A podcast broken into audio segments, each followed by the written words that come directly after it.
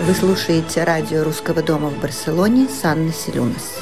Estás escuchando la radio de la Casa de Rusia en Barcelona con Анна Селюнас.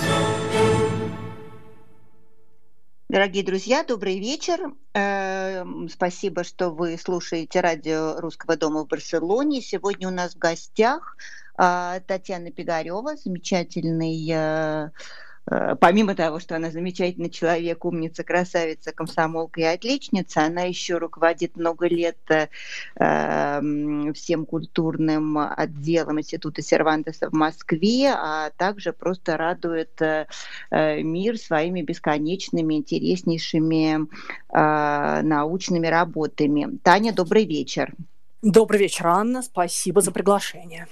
Да, спасибо вам. У нас мы сегодня собрались по э, поводу, я бы сказала, наверное, приятному, потому что поскольку 11 мая э, у нас день рождения великого и могучего Сальвадора Дали, который на самом деле Сальвадор Доменек Филипп Хасин Дали Доменек Маркез де Пуболь, вот так это звучит, да, в, в, в полную Ну, Маркиз уже добавился даже. позже, ну, да, сначала было только начало. Да, да Марки. Ну, э, начало-то тоже на самом деле, этот э, Маркез это самая, самая короткая часть этого, э, эм, этого имени, да, то мы решили, что он более чем Э, достоин того, чтобы э, поговорить о нем в нашей программе. Э, Таня, я вот думая о том, как мы выстроим этот сегодняшний разговор, скажу по-честному, никакой схемы так и не придумала, поскольку Дали, вот он, конечно, удивителен от, от А до Я, по большому счету. Поэтому как-то, наверное, вот будем разговаривать, и там как пойдет, да, потому что, потому что говорить о нем можно столько, что, э, э, что, конечно, мы ни в какой час одной передачи не уложимся. Поэтому, э, поэтому с чего же начнем? Наверное, все-таки сначала, да? Вот, э, э, как э, как вообще вот даже не знаю, сначала или середины или с конца, потому что по большому-то счету само уже рождение мальчика Сальвадора в семье этого успешного нотариуса из Фигейроса, зажиточного вполне, которого прекрасные родители а, а, назвали именем умершего за пару лет до этого брата, и, приведя мальчика в пятилетнем возрасте на его могилу, а, показали ему практически его собственную, как Дали, да, потом вспоминал могилу, потому что он увидел ну, конечно, да, свое, свое имя, имя. Это шок да, свое имя, свою да. фамилию, и к тому же сказали ему еще, что, причем это все явно было из самых прекрасных побуждений, потому что, как мы знаем, они его обожали, да, баловали, получили за это сполна потом, да, но, собственно говоря, как и все родители, которые балуют своих детей, а, и сказали, что вот это твоя, вот ты вот его реинкарнация, да, поэтому, наверное, наверное, наверное, в общем, многие вещи из этого начала, которые были потом, они уже как-то становятся понятны, да, по, по, вот по Фрейду или не деле, по нему. Да, а, Ань, вот на самом деле очень правильно, Анна, что вы начали а, с этой истории, потому что она как раз может для нас сформулировать а, тот принцип, но о котором вот там за пять минут до передачи я подумала, а, что поговорить о Дали как о неком таком своеобразном магните, потому что у меня ощущение, что люди, попадающие в его орбиту, каким-то образом оказываются к нему в той или иной мере примагниченными почти что на всю жизнь. Причем можно его разлюбить, можно его начать ненавидеть, но вот в нем есть такая вот невероятная сила, которая который, собственно, он демонстрирует на протяжении всего своего творческого пути. То есть тот же папа-адвокат, для которого, естественно, ужас, что ребенок из хорошей семьи решил стать художником. Ну, скажем, ничего страшнее в Испании невозможно было себе представить. А там, по-моему, ой, у нас пропала Таня. Друзья, да? у нас у нас действительно пропала Татьяна Пигарева из эфира. Дорогие слушатели, так, сейчас нам ее нужно срочно вернуть. Срочным э, порядком. Пока ее Иван возвращает, э, да, поскольку э, Татьяна говорила, Иван, вер, вернете Таню, да? Ой, Я пока разумеется, конечно. Займу наших слушателей. Таня пропала на фразе, что он притягивал как магнитом своих своих всех, кто вращался вокруг него, и также сказала, что для отца это было ужасом. Ну, э, вот здесь я могу, наверное, с ней поспорить, пока она меня не слышит. Э, да, я не уверена, что это было ужасом, потому что все-таки, ну, он об этом э, так вот, э, поверхностно пишет, но, э, как мы знаем, его работу в Академию художеств Мадрид, да, потому что, естественно, самая лучшая школа это была э, Мадридская Академия художеств, куда в 17 э, лет отправился. Вот, Танечка, ты появилась, я пока рассказываю по ага, поводу того, что все-таки мне кажется, что поступление в Академию художеств не было таким мадридскую уж ужасом, ужасом, ужасом, да, все все-таки потому, что школа была престижнейшая, очень классическая, да, там это же не какой-то был там развратный Париж, условно говоря. И э, э, работу-то эту э, его вступительную отнес именно папа, когда сказали, что нет, э, слишком маленькая, надо перерисовать, и Дали перерисовал и принес работу в три раза меньшую, да, после чего его таки приняли, потому что она была написана так э, безупречно, что, э, что э, что это, конечно, приемная комиссия поняла и оценила. Возвращаясь к, этим, к этому раннему периоду Дали, еще можно сказать, что год поступления в в академию э, еще был, э, еще совпал, практически совпал, да, с, э, со смертью матери, э, которая была для него дорога бесконечно, и, э, конечно, вот эта, вот эта потеря э, серьезнейшая для Дали э, произвела э, впечатление тоже, конечно, очень сильное. Да? Пожалуй, вот первая такая серьезная травма – это была поход на кладбище в пятилетнем возрасте и знакомство с могилой своей собственной, то бишь брата, и все, что было дальше. И на кладбище его потом, кстати, водили частенько, да, то есть вот это его э, э, отождествление с умершим братом, оно, оно продолжалось, несмотря на то, что, как я уже сказала, его обожали, потому что его родили поздно, там матери уже было за 30 лет, что по тем временам, вы понимаете, да, мы говорим о 1904 годе, да, еще Испания, да, то есть как бы, ну, 30 с лишним лет э, роженец это уже там у Достоевского в 35, чуть раньше, правда, но тем не менее э, уже были старухами. В общем, Испания, там дом Бернарда Альбы, если мы вспоминаем, э, вспомним Гарсия Лорки, который стал потом ближайшим другом и, как считают исследователи, любовником Дали, да, в в доме Бернарда Альбы э, ей э, тоже, в общем, не, не там где-то в районе там, 37-40 э, лет, она уже глубокая, глубокая старуха. Вот.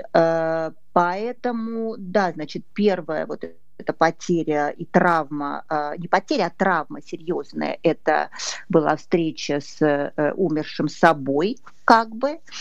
И потом э, э, вот смерть матери, э, которая тоже явилась такой, таким серьезным достаточно испытанием, хотя потом мы уже вернемся, когда Таня тоже к нам присоединится и вспомним, как что послужило впоследствии. Да. Алло, вот я Танечка, появилась. я тут, я тут вещаю. Да как Да, все пропустила, о чем мы там без меня, а, куда мы ушли. Э, Но это вполне такая долинианская история. У Дали никогда ничто не происходит. Просто... Да, я тоже об этом подумала, но промолчала. Давай вернемся. Я пока, я пока как бы рассказывала про э, то, что э, он незадолго до поступления в Академию художеств теряет мать, что для него является второй да, такой конечно, травмой да. серьезной. Хотя я вот ждала тебя, чтобы вспомнить потом, как, несмотря на эту потерю и травму, что потом привело, собственно говоря, сильно позже к разрыву с отцом, а как мы знаем, да, это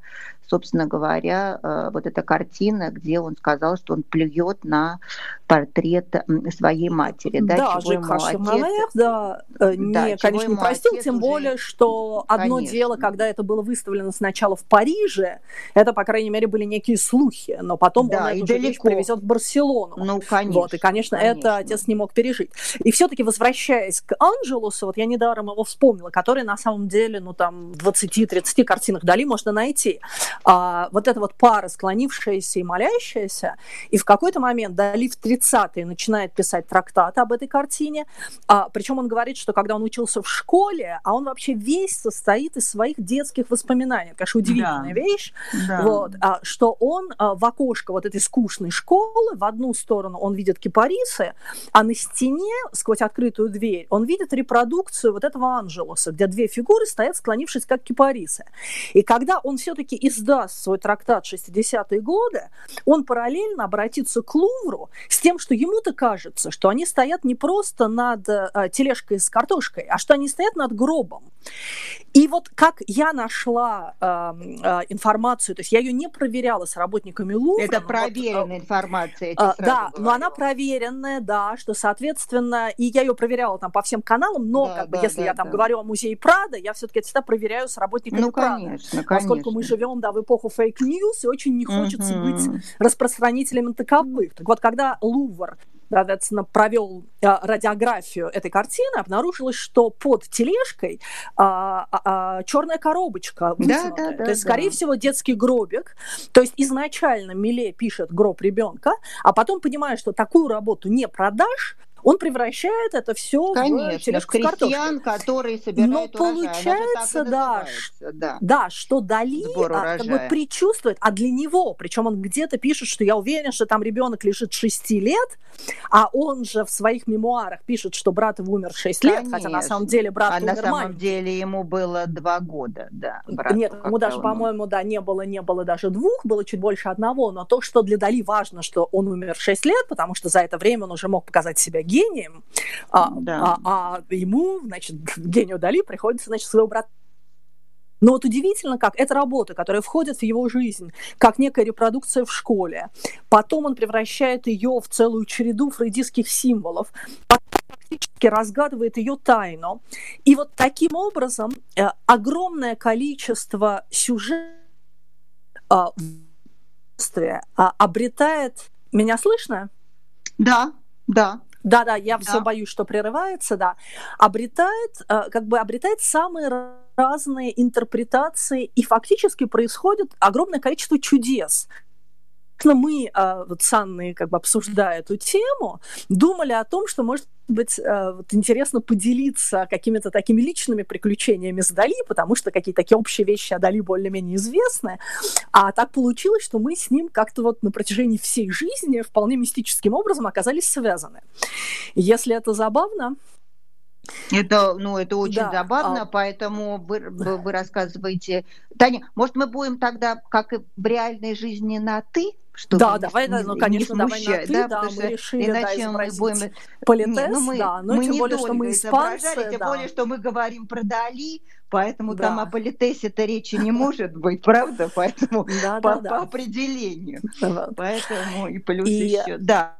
Поэтому да. Да, личные истории это всегда замечательно. Мы их будем перемежать с какой-то историей, э, ну, во конечно. всяком случае, тем, что он хотел, чтобы про него знали, так скажем, да?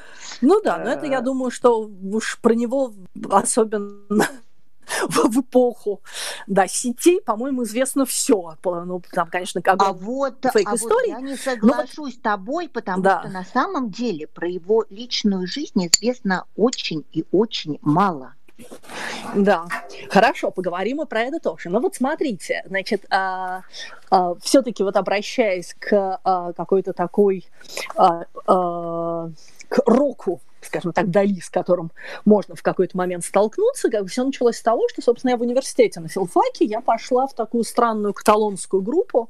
Это было еще в советские времена, ее создали как бы еще до перестройки, и мы вот, там нас было четыре человека, э, занимались каталонским языком и каталонской литературой. И я писала диплом о каталонском авангарде литературном. И в том числе там были манифесты Дали, которые он писал э, и в том числе а, вместе с Лоркой, возможно, там один из каталонских манифестов был написан а, как бы Лорка и Дали вместе, а может быть и вообще mm-hmm. Лорка. В общем, там много всяких интересных историй. И в какой-то момент в 89 году Наталья Родионовна Малиновская, такой великий переводчик Дали, собственно, если вы читаете на русском языке а, литературные тексты Дали, например, скажем, «Тайную жизнь» Сальвадора да. Дали, читать нужно только в ее переводе, потому что есть другой некий белорусский, в котором это все невыносимо. А Дали был прекрасным стилистом. И на самом деле многие его современники говорили, что как писатель он даже может быть талантливее, чем э, как художник. И вот Наталья Родионовна смогла создать такую уникальную совершенно дальнианскую стилистику. Так вот, она в 89 году предложила нам вместе сделать первую публикацию литературных текстов Дали на русском языке для журнала «Декоративное искусство». И это был такой чудесный номер, то есть это такая ранняя перестройка, 89 год, на обложке которого был была такая соцреалистическая гипсовая скульптура такой девушки с веслом, но без весла, а на ее ладони стояла такая фигурка Дали, его знаменитая фотография, где он в таком роскошном халате. Да, вот, да, и внутри да, да, да, да, примерно четыре страницы. Это были его такие статьи об искусстве, фрагменты его манифестов. Здесь Наталья Родионовна переводила с испанского, и как бы я с каталонского. И вот тогда как-то он, и вот в процессе диплома, то есть это было такое первое знакомство. И как раз получилось так, что в этом же 89 году мне удалось первый раз в жизни поехать в Испанию. Это, опять же, еще были советские времена. А, совершенно чудом а, мне там дали выездную визу, поскольку я была такой вполне диссидентской девушкой, но возглавляла какое-то научное общество. В общем, там это как бы отдельная вполне мистическая история. И отправил меня Союз писателей СССР, такая великая Людмила Петровна Синянская, еще один гениальный переводчик, а, которая просто хотела вот за... Я там сопровождала всех испанских писателей, мы там с Васкосом Тальваном вместе писали книгу о Москве, и вот это был некий такой приз за работу. И мы должны были ехать в Испанию вместе с Альвом Ашанином, с таким чудовищным советским поэтом, которым уже был тогда за 80, который писал там всякие гимны Берии Сталину, гимн демократической Ой, молодежи. Вот. При этом его отправляли на некий конгресс интеллектуалов, и задание, которое мне было дано от Союза писателей, это, пожалуйста, не переводить ту околесицу, которую он будет нести, а рассказывать что-нибудь интересное, ну, нужно начинать менять облик страны. Ну, это вот было гуманно вот просто, Таня. Да, да. И с этим поручением я впервые значит, пересекла границу нашей родины СССР. И, конечно, это было совершенно шоковое ощущение, потому что все мои учителя, великие испанисты, там тот же Гелискула, Малиновская, и Пескунова, они никто не был в Испании. То есть они все занимались страной, которая для них существовала в книжках. А поскольку ну, да. Дали тогда был крайне актуальной темой, мы оказались в Барселоне, то я сказала Льву Ивановичу Ашанину, что мне вот необходимо поехать в Фигейрос, а, посмотреть дом Дали. На что он сказал, кто такой Дали. Я попыталась там на пальцах ему изложить. И, а, и он говорит, ладно, хорошо, но только вы мне купите билет, и когда мы приедем туда, в Фигерес, кружку пива большую. Я, mm. естественно, пошла на эти условия, и мы оказались в Фигейросе. Причем, когда я ему предложила пойти со мной в музей, он как-то скептически к этому отнесся и сидел, пил пиво на площади. И я вот вошла в этот музей, который тогда был пустой, где не было никого, не было никакого массового туризма. Там сидели такие каталонские девочки. Вот. И начала носиться по музею, с ними беседовать на каталонском языке. Потом они меня спросили, а вы вообще кто? Uh, увидев, что я девочка из Москвы с косичками, 89-й год, говорю на каталонском, прекрасно, они тут же там созвали всю дирекцию музея, и директор уже не понимая, что бы такого прекрасного сделать, то есть один из руководителей, я, к сожалению, не помню его имя, он мне там позволил посидеть на губках Мэй Уэст, вот на тех самых, которые там, вот, он меня напоил чаем из э, чашечек Дали, построенных по принципу обманки, где изображен Дон Кихот, но в зеркале отражается череп, И уже не понимая вот что еще, он говорит, слушайте, а знаете, вообще сегодня Дали собирался пройтись по музею после закрытия. Хотите, я спрячу вас за занавеску? Но только это был 89 год, когда он был уже фактически полумертвый, когда да. Гала уже умерла, он пережил этот пожар. То есть его перевезли, собственно, из Пуболя, где он жил после смерти Но он, Галы. он же умер в 89 году, 23 а, Он умер января. через три месяца, да, он умер три, через три месяца после Значит, того, ты как была вот я в 88-м, а не 89 а, в 88-м, прости, да, в конце, да, в январе 89 да, конец, да, да это был угу. ноябрь, это был ноябрь да, 88-го, да, да. да, прости. Угу. Вот, и, э, и меня, соответственно, он спрятал за занавеску, причем сказав, только вы не выходите, а то меня уволят, потому что в это время Дали не видел никого, естественно, ни с кем не встречался, ну, конечно, и жил да. в этой башне Галатея Фигейросе. И вот представить ощущение, да, такой советской девочки, которая впервые оказалась в Испании, с трудом вообще верила, что эта страна из книжек есть на самом деле. Вот, и я там стою минут 10, и вдруг открывается дверь, и появляется такой Дон Сальвадор э, с такими маленькими свисающими вниз усиками и висящий фактически на лакеях, то есть с трудом идущий, уже почти что не идущий, и он проходит мимо меня, и я помню вот это ощущение на расстоянии там 30 сантиметров, когда я понимаю, что я сейчас впаду в обморок, причем не из-за того, что ты видишь кого-то там великого, ну, великий, а из-за того, что психологически тогда он был, но он был мертвый, но нельзя было поверить, Конечно. что Дали жив. То есть Дали вместе mm-hmm. с Лоркой, да, вот когда-нибудь там 30-е годы, ну как Гёте бы прошел мимо или да, Данте какой-нибудь. Вот, и я стояла, держась за подоконник, в смысле, только я сейчас впаду в обморок, то человека уволят. Вот. И э, вот, конечно, эта встреча была такая совершенно невероятно. И потом, когда я вышла, я обнаружила Льва Ашанина, который носился по площади с криками, считая, что я эмигрировала странным образом, да, спрятавшись в музее, покинув его одного. Да, но это уже как бы история с Дали не связана. И вот так вот А ты знаешь, что вот эти вот усы, его знаменитые, там же тоже абсолютно таинственная, ну и мистическая, собственно говоря, история. Не зря же э, он в своем манифесте в том числе написал, что э, Э, э, мистика, да, а а остальное, да, в том числе и нет, потому что, что э, конечно, не, не, не медицина, а магия, вот, не, не солнце, медицина. а луна, не музыка, архитектура против женщин, да. но загала и так далее. Да, да. А, когда вот это вот а, была история, ты помнишь э, ее наверняка, та Аннабель Пиляр, которая стала требовать а, эксгумации, да, да, да, уверяя ну, весь да, мир, что она его дочь, да, и весь да. кошмар, который здесь, конечно, раньше все это было, да, вся пресс и так далее в этом, но она таки этого добилась. Она таки этого добилась, и в 2017 году, э, значит, этого, эту плиту, под которой он себя завещал похоронить в своем театре, да, тоже очередной, последний перформанс, так скажем, да, э, великого э, Дали. И а, оказалось, что эти его усы, они а, с ними не случилось ничего. Вот да прости Господи, эти, ну значит, ученые, которые это делали, сказали, что этого не может быть. И вот это вот так и осталось таким большим вопросом, как и многие вопросы, связанные с ним, собственно говоря. Ну да, сапоги не... Гоголя такие, да? Ну да, он же был, собственно говоря, очень озабочен этим да. вопросом и бессмертия, и вообще, и так далее, и так далее, замораживание себя. Ну вот, вот это факт, с усами это факт. Ну да, он, да, он называл их передать. Mm-hmm. Они, они, они продолжают быть включенными, но, возможно, да, да. Они с Галой через них разговаривают, а то все-таки она оказалась в Публе, а он отдельно. Да такой, вот, как корни в Тристане и Изольде. Он пророс усами. Да. да. Вот. И, и на самом деле я вот недавно уже, ну, как бы я бесконечно много чего читала, да, или вот у меня недавнее было открытие, я нашла книжку 52 -го года, причем я посмотрела, я не нашла, чтобы ее переиздав, переиздавали.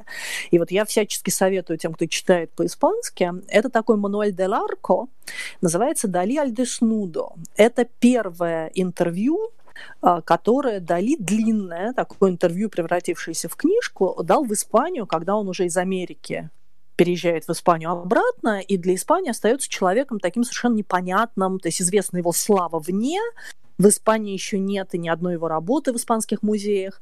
И он впервые невероятно вдохновенно, откровенно и, и крайне интересно а, разговаривает с таким известным журналистом и карикатуристом одновременно. И, собственно, обложка у этой книжки была супер обложка, где он как раз позировал обнаженным. Вот, но потом эту супер обложку запретили, и вот экземпляры, которые сохранили супер обложку, они там безумно ценятся. Но вот многие вещи, которые он потом превращает уже в клише, повторяет тысячи раз, они уже такие вот заезженные шуточки, э, там они сказаны впервые с какой-то предельной степенью искренности. И вот э, для меня какая-то немножко произошло вот в связи с выставкой Дали в Москве, такой первый большой, огромный, где мне там пришлось читать лекции, и как-то mm-hmm. вернуться к Дали, потому что вот это моя юношество, мы еще там поговорим, то, что мы делали еще с Сильвией Мунт фильм о Гале Дали, э, тоже в 2000 году пор как-то я мне немножко надоел, и совершенно стали интересовать какие-то другие вещи. Мне вообще кажется, что это путь, который проходят очень многие, что когда Дали, он такая вот любовь юности, да, потому что он странный, он интригующий, он вроде бы такой и суперсовременный художник, одновременно рисовать умеет, да, и все-таки кисточку в руках держать. Да, ну, не просто умеет, прямо скажем. Да, а да, вполне, да, такой классик, не классик, хуже, чем все классики. Да. Вот, а потом в какой-то момент вот возникает уже, нет, я такой все-таки человек более взрослый, более глубокий, если там человек интересуется живописью, да, начинает гораздо интереснее быть, не знаю, какой-нибудь Ван Эйк, да, типа там Дали надоел, а Потом уже э, на каком-то новом витке ты к нему возвращаешься и понимаешь, вот сколь сильна в нем вот эта вот э, сила диалога как раз с классическим искусством. И насколько он глубже, чем вот этот уже такой дизайнерский э, его образ, который просто растиражировался предметами. И, а, и как-то вот его очень приятно открывать по новой. Для меня вот это вот его открытие, которое, собственно, такое второе открытие произошло в этом году. Нет, ну... Как... Да, ну, я не знаю, согласна. Конечно, Потому что конечно, бывают люди, для которые меня там от слова же «дали» еще... уже корчат какую-то такую гримаску. Ну, ты знаешь, Да. что мне кажется, что это происходит, когда ам, то, что связывают с его именем, это а, несколько а, растиражированных а, работ и все. Да, то есть если как бы знания а, не выходят за рамки этого, то тогда я вполне верю о, в то, что это может, э, да, как бы э, претить, как, собственно говоря, если ты не знаешь, что стоит за этим, за этим, если ты не знаешь, что стоит Да. за, условно говоря, черным квадратом э, Малевича, то согласись, да, что там, ну, особо разговаривать-то не о чем, правда? Да, Вот да, принципе, когда мы да, вот помним, да, разговор, что это Он икона коротеньким, да? в правильном Поэтому, углу, ну да. да, поэтому если как бы э, рассматривать Дали как э, э, там художника нескольких э, картин, которые ты весь мир, и не захотеть копнуть дальше, тогда да. Но если ты копнешь дальше, то там открывается такое количество всего, потому что, собственно говоря, что такое, вот э, э, в чем разница между гением и там ну, да даже непосредственностью, а даже талантливым художником. Потому что гений это всегда философ. Да, вот как бы поскольку у Дали вот эта вот колоссальная философия, я даже не беру э, сюрреализм, это я, что на самом деле, может быть, и правда, да, скажу, скажу по-честному, а м, просто, ну как, это же все можно нанизывать одно на другое, вообще, в принципе, все. Да, вот как бы Ну это да, выстраивание и, э, жизни, истории, литературы, э, родоначальник перформанса, э, б- э, рекламы, б- ну, ну вообще, ну, ну да, ну, и даже и не просто как бы то, что родоначальник, а то, что его вещи, ну, вот как нам говорил один из таких самых мудрых университетских преподавателей, что всегда стоит какие-то вещи в жизни, там, скажем, раз в 10 лет пересматривать и смотреть, что насколько ты видишь что-то абсолютно новое, значит, ты сам развиваешься. А мгм. если, э, ну, и точно так же вместе с тобой, да, развивается гений. Вот я, например, э, помню, когда в те же студенческие годы меня там привезли какую-то кассету бесценную «Друзья испанцы» с андалузским псом, э, который, да, такой первый великий сюрреалистический фильм, да, который надел, то есть ожидали, да, что он будет безумным скандалом, а пользовался невероятным совершенно коммерческим успехом. Они делали его вместе с Бюнюэлем, но вот чем больше я им занималась, тем все-таки я понимаю, что это, конечно, фильм совершенно Дали, потому что уже следующий фильм, который «Золотой век», в котором Дали почти не участвует, это не сравнить. То есть в «Золотом веке» есть несколько хороших кадров, но это уже, конечно, гораздо слабее. Но вот «Андалузский пес», опять же, если ты его смотришь сквозь призму, скажем, такого некого знания, то ты понимаешь, что это фильм, в котором все простроено с такой логикой художнической. Тот же, там присутствует Вермеер, то есть, например, ты видишь сцену, там, когда девушка сидит, да, рассматривает альбом Вермеера, видит там кружевницу, потом с ужасом почему-то бросает его, бежит к окну и видит, что там погибает велосипедист. Кажется, что полное... За которого ты помнишь в том же манифесте против Рембранда, но за Вермеера. Поэтому он тоже да, появляется. Нет, Вермеер, да, он совершенно повсюду. Но да. при этом мы-то знаем, да, что а, кружевница, кружевница, да, она отрезает линию жизни, она как парка, девушка mm-hmm. одета в жемчужное ожерелье, а жемчуг — это смерть, кроме того, что по-французски жемчуг — это накха, а если переставить буквы, то получается кран, что значит череп на французском, что у Пруста художник Бергот, увидев картину Вермеера, умирает и так далее. То есть получается, что вот это появление картины Вермеера, она вполне логично заставляет девушку ожидать смерть. И девушка бежит и видит, что воистину, да, наш велосипедист умер. И, собственно, весь этот фильм, который построен просто как симфония на перетекании Эроса и Таната, вот этих двух фрейдистских сил, которые да. движут мирозданием, и где сцены смерти, сцены любви или вот такого эротического напряжения э, перетекают одна в другую. И когда ты смотришь этот фильм как такую совершенно сюрреалистическую историю, ну да, вот набрали как безумие, а потом понимаешь, что на самом деле это все невероятно продумано, талантливо, может быть, даже бессознательно продумано.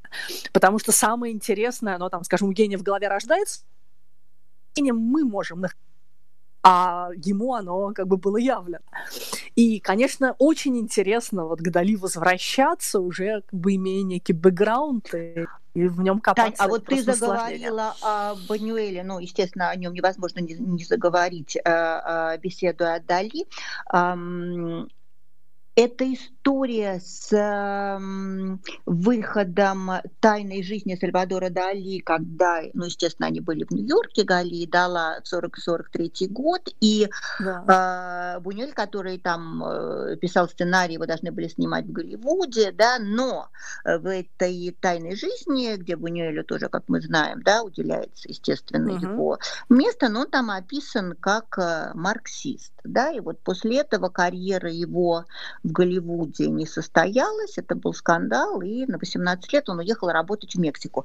Вот это вот уже, это, это была случайность, потому что э, э, э тоже же непонятно с ним, да, дали вот два лучших друга Бунюэля Лорка, и такой разрыв полный произошел. Правда, все-таки с Лоркой mm-hmm. там, ну, другая история, и последние mm-hmm. слова его, как мы, мы знаем, на смертном одре он сказал, там, не моя любимая Гала, а все-таки мой друг Лорка.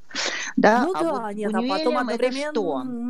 Ну, понимаешь, ну как, но с другой стороны, с тем же Лоркой, да, уже после того, когда Лорка расстрелян, это как бы трагедия абсолютная. Э, и происходит выставка в Париже, испанский павильон, вот этот знаменитый, где была Герника да. Пикассо, и куда Дали отказывается давать свои работы, говоря, что если там портрет Лорки, то он свои работы не даст. То есть, э, и какие-то вещи, которые, э, в общем, с точки зрения морали необъяснимы, да, но все-таки я думаю, что в нем можно видеть вот такие какие-то всплески вдруг какой-то безумной идеи, безумного там какой-то вдруг обиды, виды какой-то какой позы, но все-таки видеть в нем некую продуманную подлость, вот я думаю, что этого невозможно. То есть точно так же, это вот история с Лоркой, я думаю, она аналогична истории с мамой. Потому что Дали, mm. который маму любит, естественно, больше всех на свете. Да. И вот он пишет вот это ну, вот... больше плюю, всех Галу все-таки. Больше ну, всех Галу. Гала, Гала это просто... Даже больше Пикассо, замена... больше денег, как ну, он ну, пишет, опять да? же, это фраза, да, но с другой стороны, опять да. же, Гала, она приходит как некая замена вот этой дырки в душе, пробитой ну, мамой. Да. Ну да, Когда и разница он, в 10 Гал... лет, да. Ну да, нет, но потом, когда голы еще нет никакой, он вот, когда он пишет эти слова, он, естественно, пишет их не чтобы оскорбить маму, а чтобы через эту абсолютно абсурдистскую фразу по методу такому обратному да, всю отрезать. свою трагическую... Да, да. Точно так же вот эта история с Лоркой. Это может быть всплеск, но это не может быть, что он там специально это пишет, чтобы нагадить Бенюэлю. Я думаю, что Бенюэлю, это было такое некое, да. э, некое совпадение. совпадение. То есть вот чего не могло быть у Дали, это не могло быть вот какой-то такой простроенной интриге, э, скажем, такой какой-то мести или... Ну да, он был, был такой это. животный гений, э, да, вот такой самопродажи, но именно животные, а не вот интриганские, конечно. Поэтому вот, э, хотя там при, при всей там абсолютной любви к Лорке, ты не то, что можешь его простить за это, но ты понимаешь, что это вот на тех же весах, что и как бы маме Не со зла, не со зла. Ну, Давайте на, это, на, этом, на этом мы сделаем буквально минутный перерыв на рекламу и вернемся. Радио Русского дома в Барселоне. Мы возвращаемся к, э, к Дали. Напоминаю, что в, э, наш гость сегодня Татьяна Пигарева. И давай остановимся э, с твоего разрешения на 1929 годе, который для Дали э, значимый э, с, с четырех сторон. Это начало сюрреализма, это андалузский mm-hmm. пес с Бунюэлем, это разрыв э, с отцом после э, истории с э, картиной с э, плевком на могилу матери, о которой мы с тобой говорили, когда отец э, отказывается от Дали, получает от него в ответ конверт, конверт с семенем mm-hmm. Дали и с запиской «Больше я тебе ничего не должен». И ну да, но до сих пор последнее... неизвестно, опять же, про это пишет Лорк, э, да. пишет про это Дали, или это было на самом деле да, но спермой, тем не да, менее, это, пока это текст, мы да, это литература, на этом, но красиво. Но мы останавливаемся, ну, красиво не знаю, но сильно, да. И, и останавливаемся мы, да, на... Э, это как, э, как говорить, это, это посильнее Фауста Гёте. И э, да, да, останавливаемся да. мы на э, последнем или первом по значимости события этого знаменательного 29 -го года. Э, Дали знакомится с э, Еленой Яковлевной Галой, да, женой Поля Илюара. Э, тот э, момент, э, первая фраза, когда Дали спрашивает у нее, что вы хотите, чтобы я для вас сделал, Гала отвечает ему, я хочу, чтобы вы убили меня, и после этого он, конечно, понимает, что это его женщина, да, на всю жизнь. Э, ну, а дальше, собственно говоря, вот можно говорить бесконечно об этой паре, да, и о том, что произошло потом. Ну да, но тут на самом деле и своя есть тоже такая интереснейшая мистика вот из тех таких событий, которые все пересеклись в 29 годе, году, а, когда ведь андалузский пес, снятый вес, весной, а, заканчивается сценой, где главная героиня и главный герой а в смысле уже не главный, а некий появившийся, некий, понятно, да. какой молодой человек, да, в обнимку идут по каменистому mm-hmm. берегу моря. Да, да, да. А, и вот это кадр, где фактически Долина пророчил появление Галы. А, потому что еще тем же летом он начинает писать своего великого мастурбатора. Mm-hmm. И а, часто, а, вот, когда интерпретируют эту картину, то говорят, что там вот появляется фигура Галы, но это говорят, когда люди Потому что если женщина какая-то на его картине, то это явно Гала. Да, то это Гала, а, да. А, а работа-то это, он начинает ее писать еще до того, как э, Гала приезжает. То есть в этой работе еще все его вот эти вот фрейдистские комплексы Э, и там появляется такой силуэт женщины, но как бы, но это еще не гола, и лицо даже то, которое там вот э, большим крупным mm-hmm. планом, это совершенно еще не ее черты. То есть, возможно, что он дописывает ее уже после ее появления. Вот интересно, как он фактически ее материализует даже в своем творчестве, да, напророчил, напророчил абсолютно.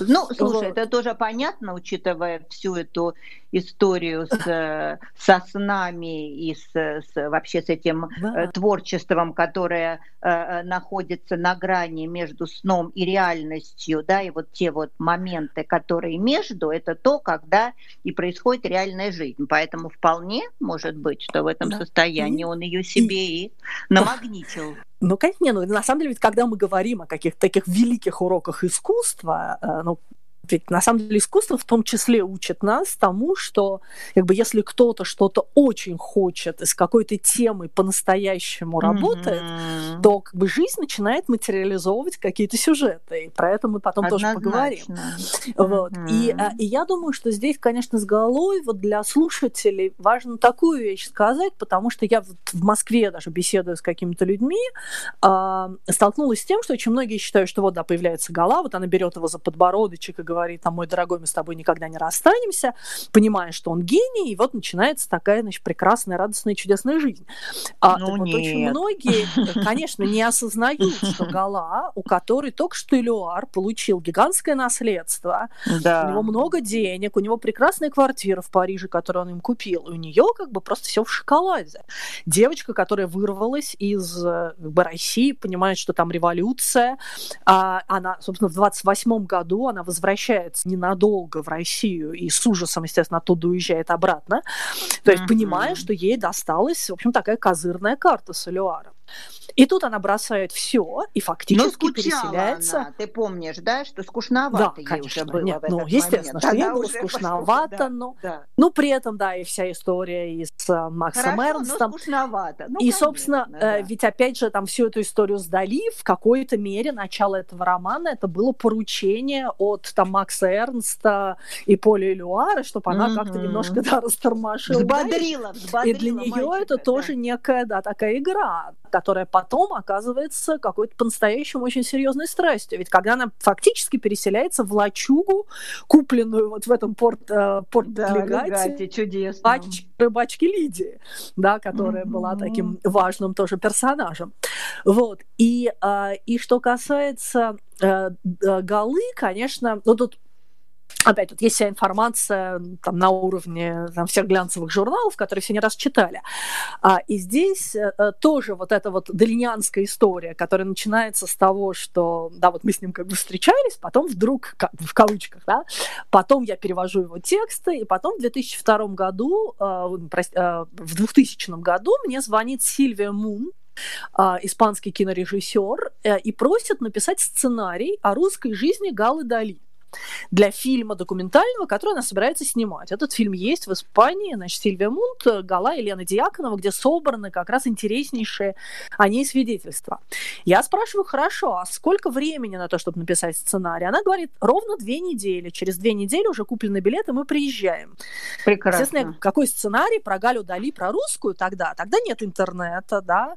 Тогда все, что про нее известно, это то, что она училась в одном классе с Россией Цветаевой. Цветаевой да. да. И, а, и что она родилась и в Казани. заболела туберкулезом, да. Да, и заболела туберкулезом. И существует там ее биография Бона, французского автора, там несколько ее биографий, в которых во всех переврано все, не совпадают ни ее отцы, ни mm-hmm. отчим. В общем, какое-то просто месиво. И большая часть ее русской жизни посвящена тому, что всю свою юность она проводит в Казани, поэтому она такая восточная, загадочная и магнетическая. И вот это вот а, к вопросу о том, как вот этот ореол а, Дали, вот ты в него как бы попадаешь, и начинают происходить примерно вот такие же примагничивания. То есть в течение недели я ходила по библиотекам, я ездила в Казань, работала в архивах. Нет ничего. Но мы искали, да, и Дали усами явно дал какой-то сигнал. И вот ровно в первый день второй недели я пришла в музей Цветаевой, там была библиотека, ну там я смотрела там мемуары Анастасии, и я разговаривала с библиотекарем о том, что вот ну хотя бы что-то известно про Галу. Она говорит, нет, нет, ничего не знаем. В этот момент мимо проходит некий человек, который говорит, ой, вам нужно, наверное, позвонить Глебу Казимирчу, вот вам телефон. Я звоню некому Глебу Казимировичу, вообще не понимая, никто это. Mm-hmm. А, он говорит, хорошо, если вам там что-то интересно, приезжайте. Я приезжаю в какие-то Бескудниковые, какой-то жуткий район, какие-то хрущобы, пахнет кошками, а, а, грязная дверь. Я звоню в эту дверь, ее открывает такой невероятной красоты человек лет 70, а, и это вот э, первый этаж хрущоба. Я уже вижу, что эта квартира вся состоящая только из книг. Человек стоит угу. на пороге и говорит мне, бессонница, гомер, тугие паруса, и смотрит. Я говорю, ну, я список кораблей прочел до середины. Да, да, да. Что мы знаем. Он так улыбается и говорит, хорошо, а финал? Я говорю, ну, и, и море черное, ветистое, шумит, с тяжким грохотом подходит к изголовью. Говорит, все, мы будем... Он говорит, тогда заходите. Что вам нужно? Да, я захожу и обнаруживаю, что этот человек был приемным сыном Анастасии Цветаевой. Ну, условно приемным, он ее пестовал все ее последние годы. А, при этом еще до того, как он познакомился с Анастасией, он коллекционировал все альбомы о Дали. У него был альбом, самоздатовский альбом Сальвадора Дали. Вот представьте себе такую книгу, где на серой такой советской бумаге на Эрика берет четыре копии, перепечатанные переводы вот каких-то его фразочек истории из какой-то там польской газетки, ЧБ фотографии, наклеенные на эти странички жуткого качества, на которых ничто нельзя разглядеть. Это все переплетено в обои, которые были у меня на даче, потому что это были там the советские обои, и на них с золотым тиснением, значит, Сальвадор Дали том 1, Сальвадор Дали том 2. Книга, которую он в 60-е годы, в начале 60-х подарил своей жене на день рождения.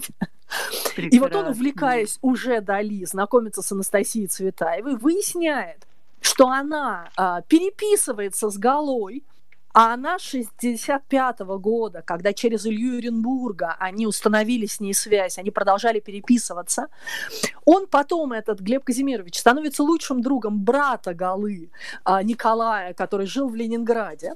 И mm-hmm. они достают папку, где лежат оригиналы писем Галы. А, потом мы выясняем, родилась, то есть в смысле, что она никогда не жила в Казани. По последним находкам она все-таки родилась а, в Казани, когда ее мама да. была там акушеркой в тот момент, когда ее а, человек, который считался ее отчимом Гомберг, а на самом деле был ее отцом, Э, Диаконов вообще не фигурировал в их жизни, потому что она сбежала от него, и Диаконова да, вообще да, не да, было. Да. То есть это все дети, дети Гомберга. И, э, и э, тогда-то это вообще не было известно. Мне все удалось это выяснить через вот этих стариков по мемуарам Николая, а недавно возник вот такой то есть в интернете можно в Википедии просто в статье о Гале найти ссылки на статьи э, внука приемного сына этого Гомберга, приемного внука Гомберга, Uh-huh. который э, как раз рассказывает эту историю.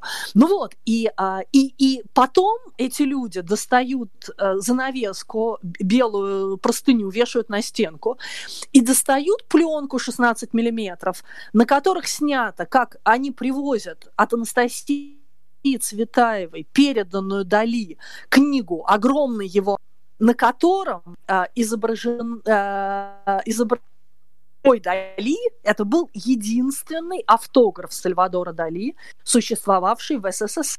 Как вы знаете, в, ни в одном музее что-то Пушкинскому музею, но, естественно, СССР гордо отказался.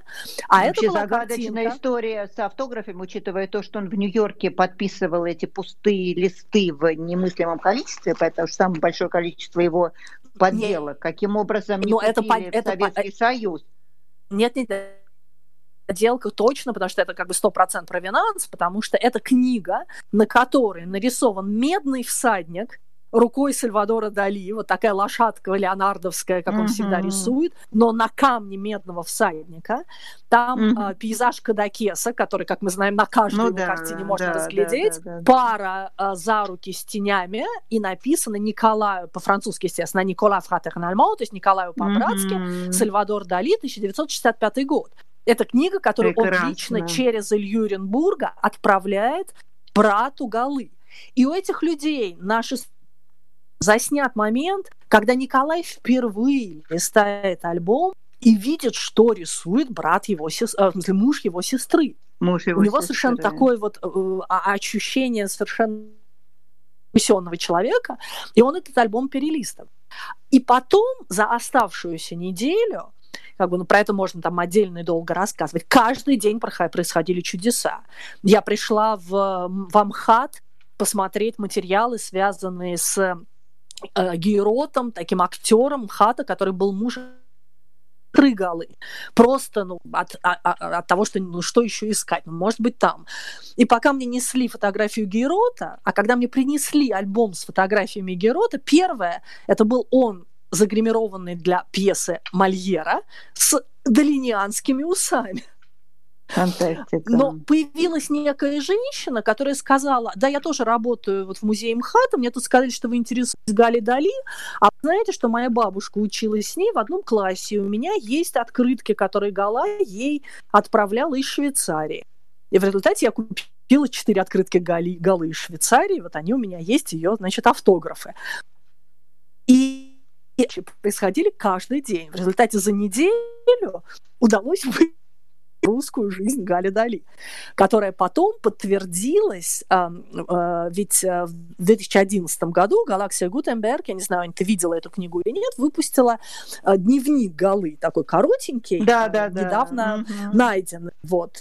Такой довольно забавный текст, по которому мы видим, что, в общем, она сама довольно хорошо писала. И одна из версий, что она активно помогала Дали в его литературной да, в работе. его литературных работах. Но это тоже версия версия. Да. Тоже непонятно, но может быть, собственно. Ну говоря. да, не, но тут, по крайней мере, да, мы видим, что она пишет довольно хорошо. Вот. И, да. ну вот и как бы русская история Галы, она, к сожалению, фактически не вошла в этот фильм, потому что просто по объему фильма вот весь тот гигантский материал, который был найден, он просто не поместился. Ну, и да. вот я надеюсь, да, что вот в какой-то момент все-таки удастся это написать. Это удастся. Ну, потом все-таки, наверное, если сравнивать, конечно, ту часть, которая была в России с э, э, переездом в, в этот швейцарский э, пансионат и со знакомства с, с Илюаром и далее по списку, я думаю, что просто как бы ну чаши весов жизни после они перевешивают. Ну, да, конечно, поэтому, да. Но конечно... при этом есть какие-то очень важные вещи, например, вот опять же по свидетельству там ее брата и там еще Анастасии, ну вот по неопубликованным вещам, которые как раз вот через этих прекрасных стариков, которые в какой-то момент стали моими близкими друзьями, удалось узнать, что, например, ведь ее вот дом, в котором они жили э, в начале 20 века, был на Кудринской, около зоопарка. И она как раз пишет э, в свои воспоминания начинает с того, что мы жили в доме около зоопарка. И это был момент, когда, собственно, ее тот человек, Гомберг, который считался отчимом, а на самом деле он уехал учиться в Германию. И они жили довольно бедно, только с матерью. И а, Анастасия как раз вспоминала, что у них дома всегда противно пахло луком, и ложки были оловянные. И ты mm. представляешь, как вот эта вот девочка, которая вот этот вот запах детства, да, вот эта вот бедность, да, да вот этот лук, оловянные да. ложки, она убегает в семью Цветаевых, где она проводит все время, как может провести. И, возможно, вот эта вот зацикленность Галы на деньгах, вот она тоже как бы объясняется вот этим вот, например, детством. И, в общем, они оба во многом вышли из детства. Вот. А, из того да, же они детства... оба во многом вышли э, э, из детства, и это, конечно, любовь к деньгам, как ты правильно сказала, конечно, когда он пишет, опять же, да, что я люблю ее больше денег, да, это, конечно, это, конечно, вот тоже все это очень дали. Я люблю Гала больше, чем отца, больше, чем мать, больше, чем Пикассо, больше, чем деньги. Да, вот это да, вот, больше, конечно. чем Пикассо, да. Вот ты представляешь, ну, больше, чем Пикассо, что мы знаем этот его, да, тоже эти сны, как что к нему по -по -по подходит Пикассо и кладет ему на подушку лавровый венец, поэтому, конечно, для него это действительно была высшая степень обожания, но, но все-таки, конечно, вот это призвание, вот я вот, вот представляешь тебе твой любимый мужчина, говорит, я тебя люблю больше денег. Ну, нет, но я думаю, что они оба были, то есть вот посмотреть их раннюю жизнь, конечно, в ней была вот эта вот страсть к театральности. То есть она явно Ну, поддерживала конечно, она все не его не быть, перформансы. Таня. и Он да, же ну, естественно, Каталонец, конечно. он же испанец. Это, это ты же Да. мне тебе Нет, рассказывать, и в ней, что это в смысле, страна, что в ней, где- что они совпали, нет, что как бы нет, в нем-то Абсолютно. понятно, в ней. Есть, что вот они совпали, потому что она Абсолютно. велась на все его вот эти вот безумия, она рада в них э, принимала Ну, участие. То есть она могла Она потом на в его, старости а он устать. на нее. Да. Потому что, там, Вот, условно ну. говоря, я опять же не знаю, правда это или нет, но рассказывают, что да, что для того, чтобы он как бы там, он, он же там оставил какое-то 1500 работ, какое-то немыслимое количество вообще работ, да, и, и подделывают его тоже немыслимо. Э, Я прочитала, что только на 3,5 миллиарда на сегодняшний день, миллиарда подделанных его работ. И испанцы в этом смысле э, на первом месте, потому что, ну, потому что, понятно, да, свой, свой А, да. Да, да, я тут. Испанцы умеют его Да. по- по- подделывать прекрасно. Ну и плюс, Да. конечно, вот эти вот бесконечные подписанные пустые листы, которые он в Нью-Йорке говорят, что по 10 долларов про- про- продавалось, это тоже, конечно, фантастика.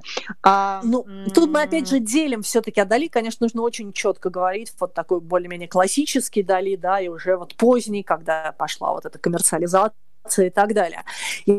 Вот эта фальшивая тема, есть совершенно прекрасный документальный фильм о такого Мигеля Анхеля Ньето, тоже моего такого доброго друга, но совершенно великолепное кино под названием «La verdadera historia de los falsos Да. Дали». То Си- есть си- настоящая си. история фальшивых Дали. Он в этом фильме умудрился проинтервьюировать всех четырех секретарей Дали. И они как бы сразу после этого они начали умирать. Ну, после они уже были пожилые.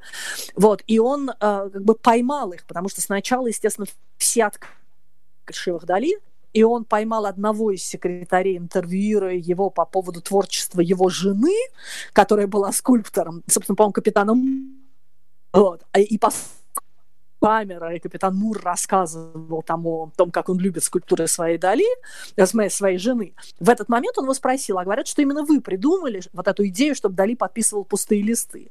Когда тот сказал, нет, это вовсе не я, это там другой секретарь, то, естественно, с этим материалом он пошел к другому секретарю, и в результате ему удалось снять мнение всех четверых, и даже фонд Дали, который тоже отказывался говорить на тему фальшивых Дали, э, он этот фильм принял как такое некое последнее слово, и в нем как раз очень интересно показано, как, собственно, эту идею и начинает сам Дали в какой-то момент, подписывая какую-то гадкую картину некого Мгм. безвестного и бездарного каталонского художника, а он берет и ставит свою подпись, то есть таким образом провоцируя сам, саму тему автора.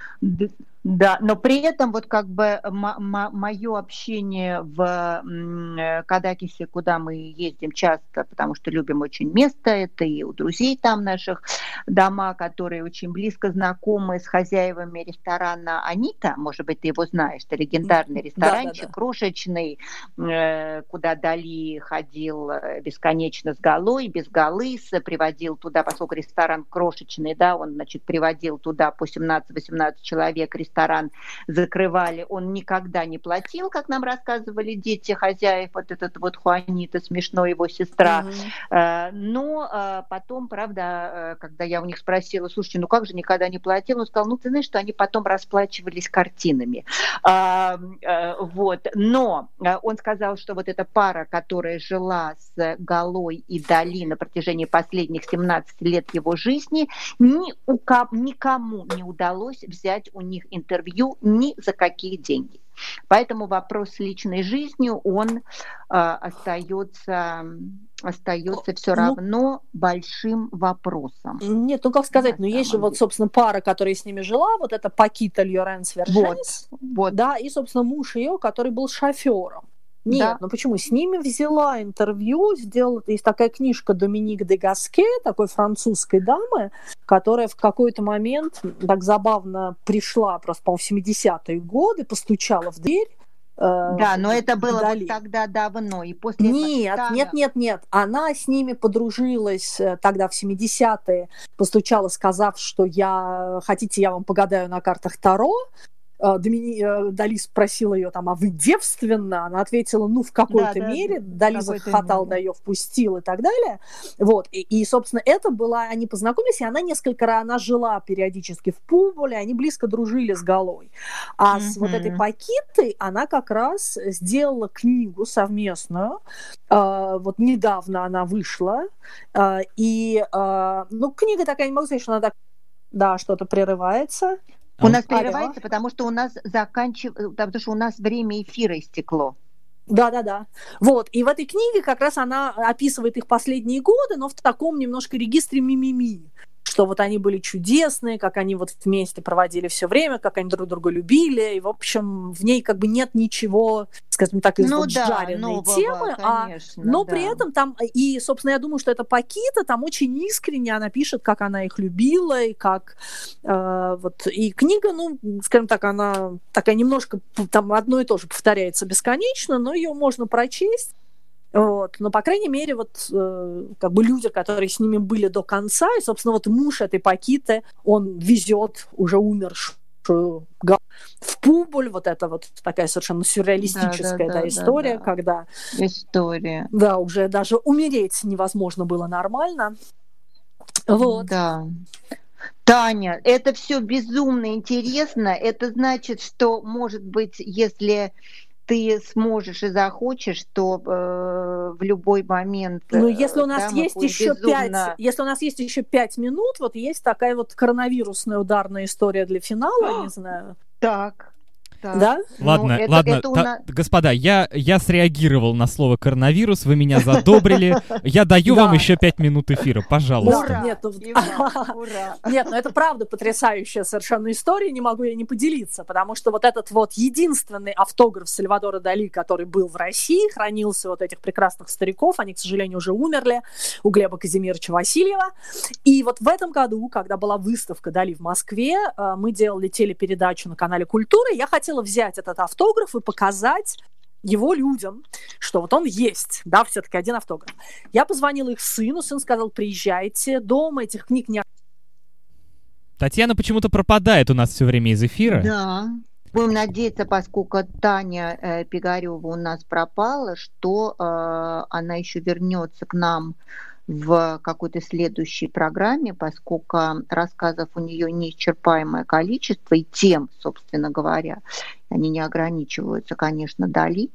Поэтому я заочно говорю Тане огромное спасибо, поскольку я так понимаю, что она к нам не вернется сегодня. Я полагаю, что уже вот. нет.